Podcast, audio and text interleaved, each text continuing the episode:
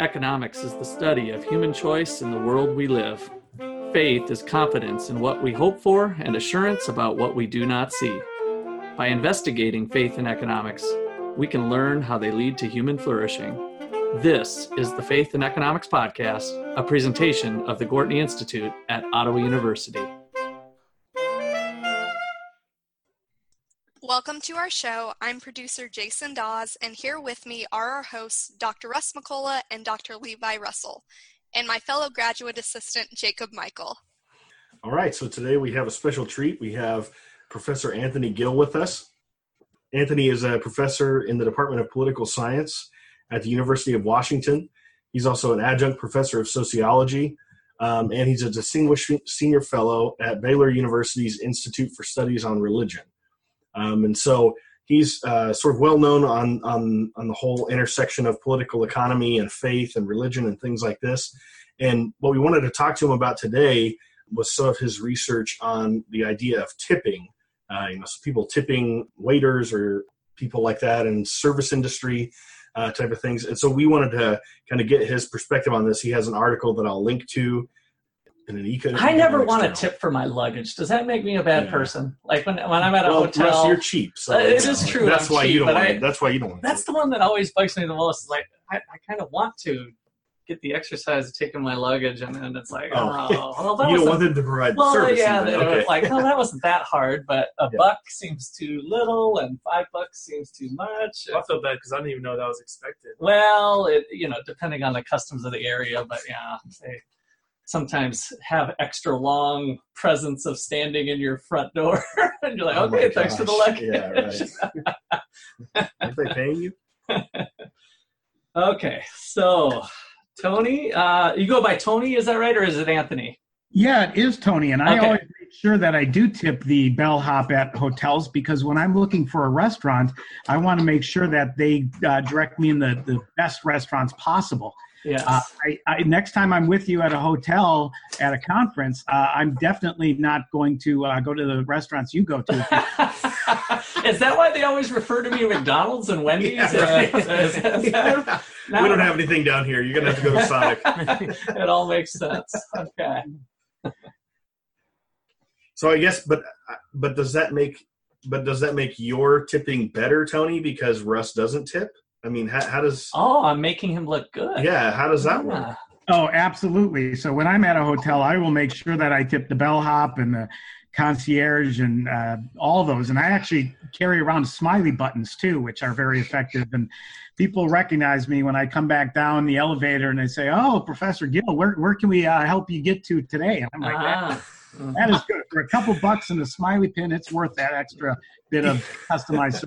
Service." Yeah. Yep, Yeah, I I can bet. see that. So yeah, why don't you take it away, Tony? Uh, lead into kind of your topic area on on the tipping and and why it's a, a bit of a puzzle for economists, maybe.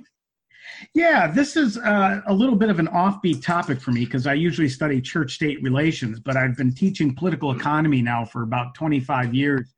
And I always ask my students this one puzzle that just irritates most economists is why do people leave tips at restaurants they know they're never going to come back to? And it basically pushes toward this issue of whether or not people are truly rational. Now, we were just talking about tipping a bellhop or a concierge, and one of the reasons I do that is because I tip them, and the next day or in the evening, I expect a little bit of customized service. They'll point me to the best restaurant to go to, or they'll help me with the luggage. But if you're going to go to a restaurant you know you're never going to come back to, why would anybody ever want to tip? And that has flummoxed economists, uh, the like of Milton Friedman and a lot of other people, for a long time. And my students love talking about it because everybody has experienced uh, being in a restaurant and tipping. A lot of people are very frustrated with when do I tip? How much do I tip? The service wasn't that good. Should I still tip? Uh, so it's, it's a great topic for students to investigate a lot of different aspects of political economy. Yeah, it was interesting that you said on the customs of different places too, at least in your article. Um, I don't know if we've talked about it as much here, but I just got back from Guatemala, and prior to that, I was in South Africa, and I I, I, checked the like TripAdvisor or something like you know what should I tip in South Africa or what should I tip in Guatemala, and, and kind of learn the customs because Some of them it's more like 10%. Actually, in both places was kind of custom for a meal. But for a driver and for other people, usually you don't tip or a tip's not. Um, expected. Uh, so there's kind of interesting things online if you if you travel around to learn the different customs and norms that are in different countries with tipping. Yeah. Yeah. Okay. That is one of the more frustrating things about the normative tradition. And it's an interesting thing, not only for economists, but for sociologists, is that why do these norms arise in some places, but not in other places? Tipping is a unique norm. It generated or it um, came about a long time ago that most people think about the 17th century in England, and it seems to have spread throughout the kind of the British Empire and then also extended into other places in Europe and in Latin America. But there are certain parts of the world, such as Asia, where it is not that common. And if you are a traveler, yeah, it makes a lot of sense to say, hmm, what should I be tipping here, if at all? And so, how can this be advantageous um, for the restaurant? Like, you make an argument that they might be able to do better business. It's a win-win situation, win-win-win situation um, between the potential principal agent problem of the restaurant owner and the employee, the wait staff, and then the customer. Kind of those three agents. Well, because uh, you know, I think a lot of people, you know, in their mind, it- it almost seems baked in now with us because you know there's this alternative minimum wage for uh, you know for wait staff, you know, and so they only get paid like two fifty an hour, and so it's sort of like everybody knows that that the restaurant owner you know doesn't have to pay them very much and so they don't and so then that means they got to throw in money from a tip and so it almost it almost because you know that there's this it's almost like the the, the laws have re- responded to the institution of tipping and so then the fact that that law is different it makes the rest of us think okay well we have to we have to fill the gap that five dollar gap between 250 an hour and the and the you know the normal minimum Well, and Tony, wage. it seems like your your price discrimination argument kind of comes after the fact, describing like it was not by design at all, but it's an interesting thing that I hadn't really thought about until I read your article. So you want to just kind of talk about that for a little bit? Yeah, let's talk about the two basic economic reasons why tipping is used. You mentioned the principal agent problem a minute ago, and the idea behind the principal agent problem is that you have a principal or a boss or an employer who wants an agent, an employee to do something, and that agent might want to shirk or not give 100% of their effort. So, how do you motivate that employee to do what you want them to do, especially when you can't be watching them all the time? It'd be kind of dumb for a restaurant owner to watch their wait staff all the time because they might as well be doing it themselves anyways. So what I think that was an interesting part of your argument that I hadn't thought of of the time needed to do the monitoring policing function of the manager dissipates um, when we have maybe this tipping function in there as the self police in a sense with the customer policing that through tipping Exactly. And there's a principal agent problem between the customer and the wait staff too, because different customers want different things from the waiter and waitresses. And people think it's just a, a very uniform product, but sometimes you want to get moving so you can see the theater. Other times you want to be left alone. You want your glass refilled. You want the waiter or waitress to chat you up a little bit.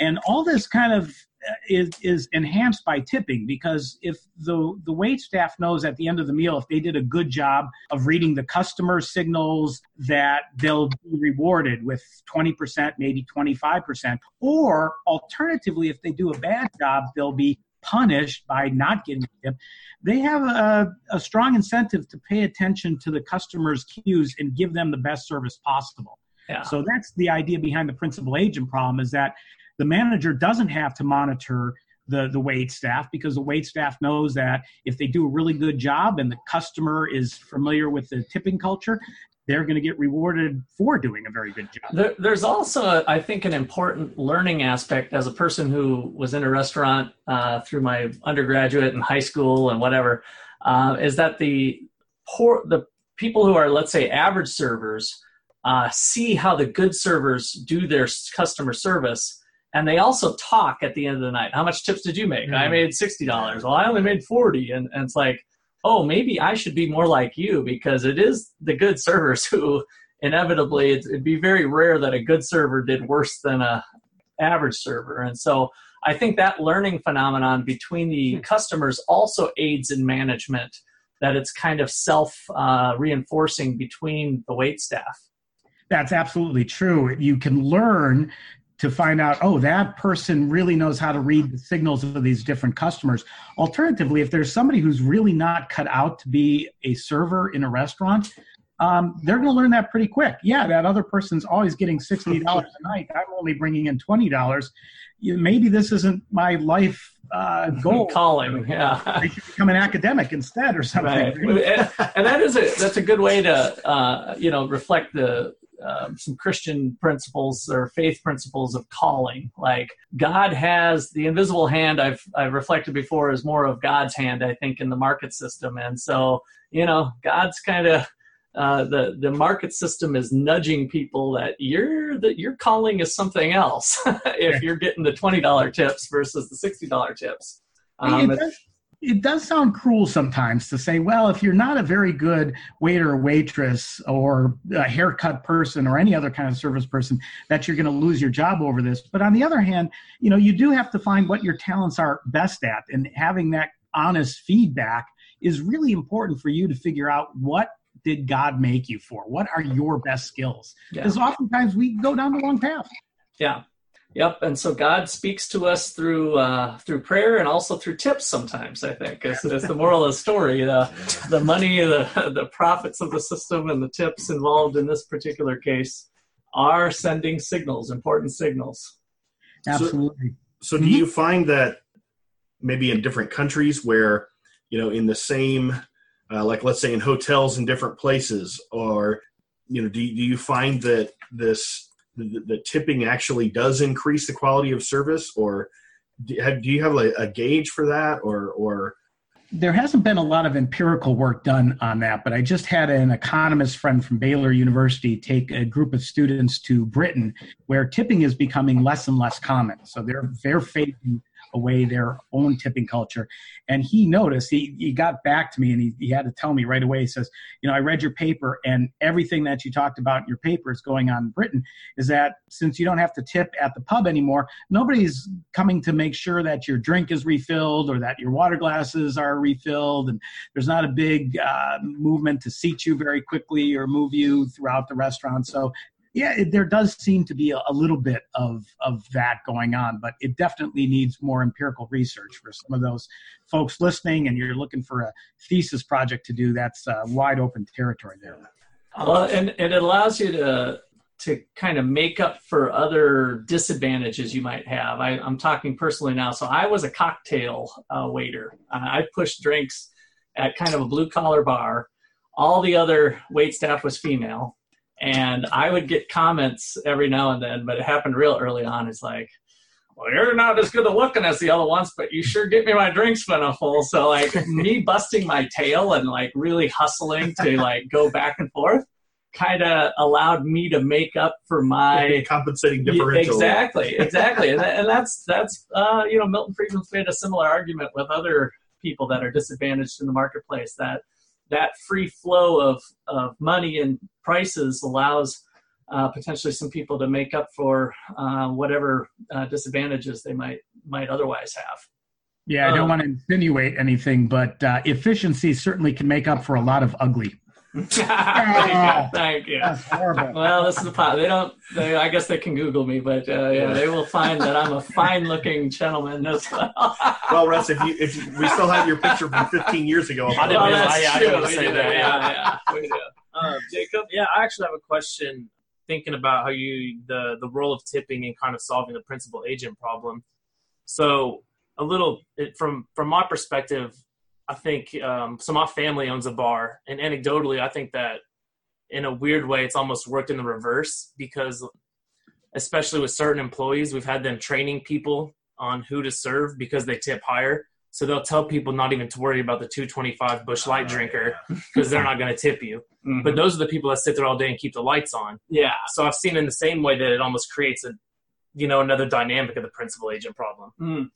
Yeah, there definitely is that case. Is that no economic institution solves all problems. There's always mm-hmm. trade there. So it, it's the same kind of issue uh, that a pizza restaurant would have when the the teenagers come after the high school football game. Nobody wants to serve that table because you know they're not going to Yeah. and you know they're going to create a lot of mess, right? You almost want to discourage those folks from coming in, whereas the restaurant owner says, no, every person that we seat at that um, at the counter or on, in, in tables is uh, a valuable customer. So that does cause a, a bit of a problem, and it, it can be a concern. But I think overall the advantages of having a good customer base that is well served and the word of mouth that gets around about your business is uh, wins out over those negative aspects of it.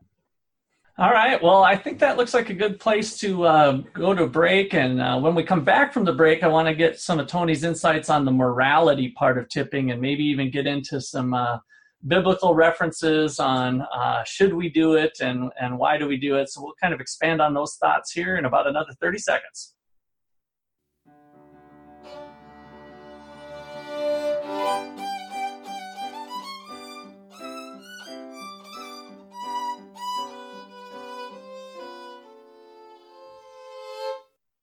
Please visit our website at 123povertysucks.org.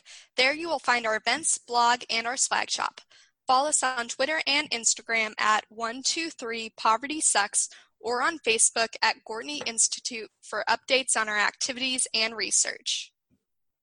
Don't forget to check out our show notes for this episode at podcast.123povertysucks.org. The Gwartney Institute at Ottawa University is the best place in the Midwest for students interested in freedom and justice and its impact on human flourishing, faith and economics in action. If you or someone you know is looking for a college like that, contact Levi or Russ today.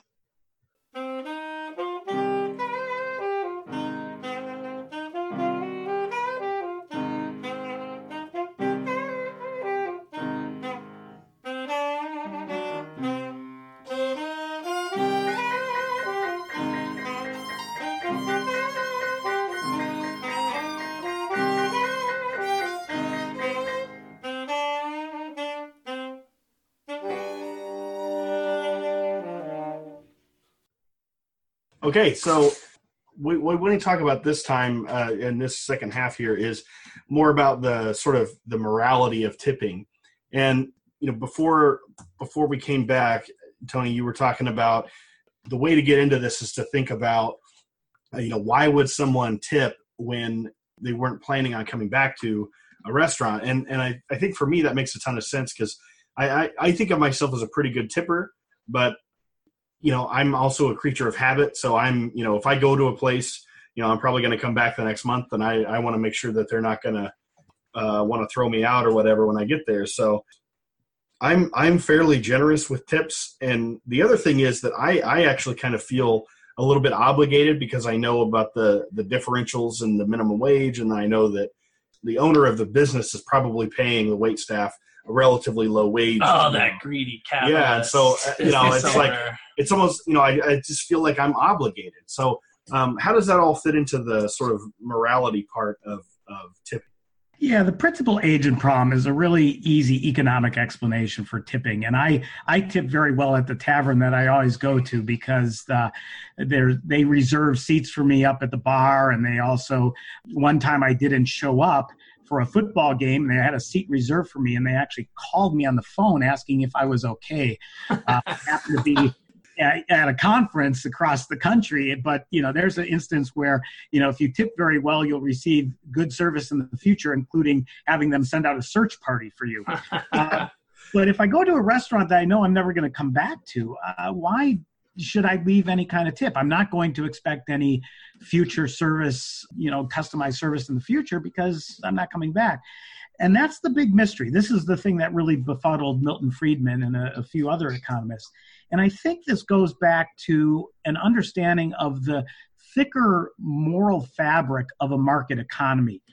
Too often we teach our students that economics is just about self-interest and it, it gets them thinking about greed but really markets need to exist embedded in a very thick moral civil society. Mm-hmm. Because trade requires trust Now, Adam Smith, back in Wealth of Nations, had a very simple formula for how societies get prosperous. You say the division of labor makes people more productive, but if you're going to have the division of labor, you're going to have to have expansive markets. And the bigger the market is, the less you know the people you're interacting with, and you don't know whether or not you can trust them. So, a society that is going to trade on a wide basis with people involved in anonymous or quasi anonymous trade needs to be a very trusting society. I need to know that if I go to Wyoming somewhere that that restaurant on the side of the road is going to treat me very well. Uh, because if I don't think they're going to do that, if I don't trust them, then I'm not going to stop, or I'm, I'm not going to stop at that restaurant and go there. So society, I think, has developed a lot of these rituals, these different uh, habits. You talked about um, habits a, a, bit before, Russ. You feel habitual you know, in, in your tipping customs. And that's important because it shows other people that I can be trusted. When I'm at a restaurant I'm never going to come back to, I'm going to burn some resources right? I, I, don't have to leave the extra $5 on the table, but I do to tell the world that, hey, I'm a trusting individual. And our parents taught us this, our peers taught us this, our churches teach us this. You know, be a good citizen, be a good citizen to all others in the world so that you can, you know, foster trust. This is Matthew 7 12, do unto others as you would have them do unto you. And it's a great uh, way to actually enhance market interactions because if I know I can trust other people that I've never met before, I want to interact with them. And if I interact with them, market, markets expand, we increase the division of labor, societies become more prosperous. Yeah, and how would you relate that to Adam Smith's impartial spectator? Maybe bring in a little theory of moral sentiments into it. Uh, is that have, have, you thought about how that relates to it, or with what with some of your Smith stuff? We talked about kind of wealth of nations, but I'm thinking of that impartial spectator. Maybe if you got something to throw in on that. Yeah, I'm a latecomer to Adam Smith's theory of moral sentiments. I only read it about five or six years ago. And when I read it, I just kept thinking about the golden rule all the time. And the idea behind Smith's impartial spectator is that um, whenever we engage in an interaction, we kind of have this person floating in the back of our heads as a, a, third party looking at between us and somebody interacting saying you know if, if i did it this way what would this impartial spectator this third person uh, you could oftentimes think of it as god. What would god think about us if we treated the person this way? And that helps to kind of keep us on the straight and narrow. It helps us to treat people a little bit better because if you're not leaving a tip for that person who might not be making that much money and, and did a great job serving serving you, that impartial spectator or God is going to look back on you and say, mm, "Yeah, that's not really good. You're not being a very good person." And yeah, in our in our pre- previous uh, podcast with uh, Nobel laureate Vernon Smith, in fact, that was at the conference that I met you at the Mont Pelerin Society. He brought up to be praised you want people want to be praised, but they also want to be praiseworthy, and that there's actual value in that. And that ties into the impartial spectator. His new book, um, I'd recommend to you. Maybe we'll put it in the show notes again, just uh, because it, it does talk about some of the stuff. Uh, it, it's a little bit more on the econ side, um, so it's not maybe perfect for the layman, but um, certainly economic students and and professors, I think, would get a lot out of it. It's it's a neat book. So I think um, we can we can link to our our episode with Vernon Smith as well. Yeah. Okay. Yeah. Put another link back to that. Yeah. I want to bring up this too that you know religious traditions, not only Christianity but almost every major religious tradition uh, throughout the world has emphasized this issue of do unto others, the golden rule, mm-hmm. and also you know the way to prove this is through some kind of sacrificial giving uh, we, we, think of Abraham, you know, being asked to sacrifice his son is to prove your worthiness in, in God's eyes, and you know, giving your first fruits or these ideas of burnt offerings. The tipping at a restaurant you know you'll never go back to is an instance of this burnt offerings type of thing. Now, I, I should note that not all cultures around the world engage in tipping. But what's interesting is that all cultures around the world engage in something known as gifting in some way or another. There's a, a great book by an anthropologist called Marcel Mauss, uh, Mauss called The Gift. And he notes that throughout history and across all different cultures, people are always gifting one another. It's a way of developing trust, a way of expressing reciprocity with one another, which actually helps make societies flourish. And it ties very well with all the religious traditions that we know. Well, I like your uh, notion of the thick moral fabric, and I, I, think that can be built up in a number of ways. And certainly in our uh, society, that's where people, I think, go wrong with misunderstanding the market. That that moral component is uh, an important component to keep things uh, healthy and, and thriving. And because if, we just think of where we're at today legally with contracts four inches thick uh, for a mortgage and, and other things, that uh, the more trust deteriorates or the more our moral fabric deteriorates, the more transaction costs there are for everything that we do, which makes it less efficient. So it's much easier to do a transaction on a handshake, two farmers across the fence line um, that's actually a lot less transaction costs, right, than to have a bunch of the legalese. But as our impersonal global society grows, um, how uh, there, there's a level of this trust and morality that I think is important um, to keep it functioning well. Yeah, the, the whole issue of civil society and the way we have developed cultural norms to instill this trust in our own societies, but across societies is very important. I mean, if you ever go and visit another foreign country and you visit a family or a business partner there, they, they oftentimes roll out the red carpet for you. There's a big, bountiful feast, more food than anybody could have, mm-hmm. in part because they're saying, we're sacrificing resources we're essentially right. tipping you at a restaurant we know we we'd never come back to because we want to show that you know in the future if times are hard and you need to rely upon us we're going to be there to rely upon you and that's the kind of thing that allow markets to flourish yeah yep and keeps them more efficient and lower prices because you don't have to build in those transaction costs into it so let's roll into this price discrimination price discrimination uh, concept that you had. Um, you have a graph, and we'll link to your article that has the tip zone. So if you could just take a few moments to describe what's going on with with that graph and how it's showing different people uh, uh, with maybe different tip zones, if you will, or whatnot. Yeah, this is the other explanation for why we tip and it's an economic type of argument that relies more upon self-interest. But the idea here is that everybody has a different reserve buy price. We value restaurant meals differently. That some people love going out to eat and will just have a wonderful time. Other people might not uh, value it that much. And if you're a restaurant owner and you're working on a very thin margin, you want to attract as many people into your restaurant as possible. And you don't know what everybody's reserve buy price is.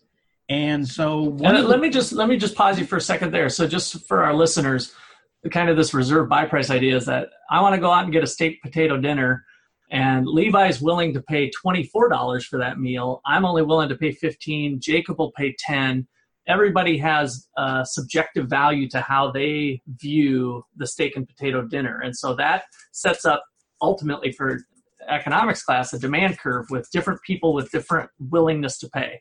So that's uh, where Tony's going with this reserve price. I just wanted to make sure people are clear on that for different uh, different people because I love the way you, you bring this into it. Okay. Yeah, and it's easier to see this on a graph. So right, I right. Uh, want to send people to, to read my paper. But the point is, is that the restaurant really needs to get people into the seats. If nobody's coming to the restaurant, they're still paying their the mortgage or the rent on the building. They're paying the, the uh, have waiters stand around and not serve anybody, the electricity and all that. So they want to get as many people as they can to come in, and so they want to keep their prices as low as possible.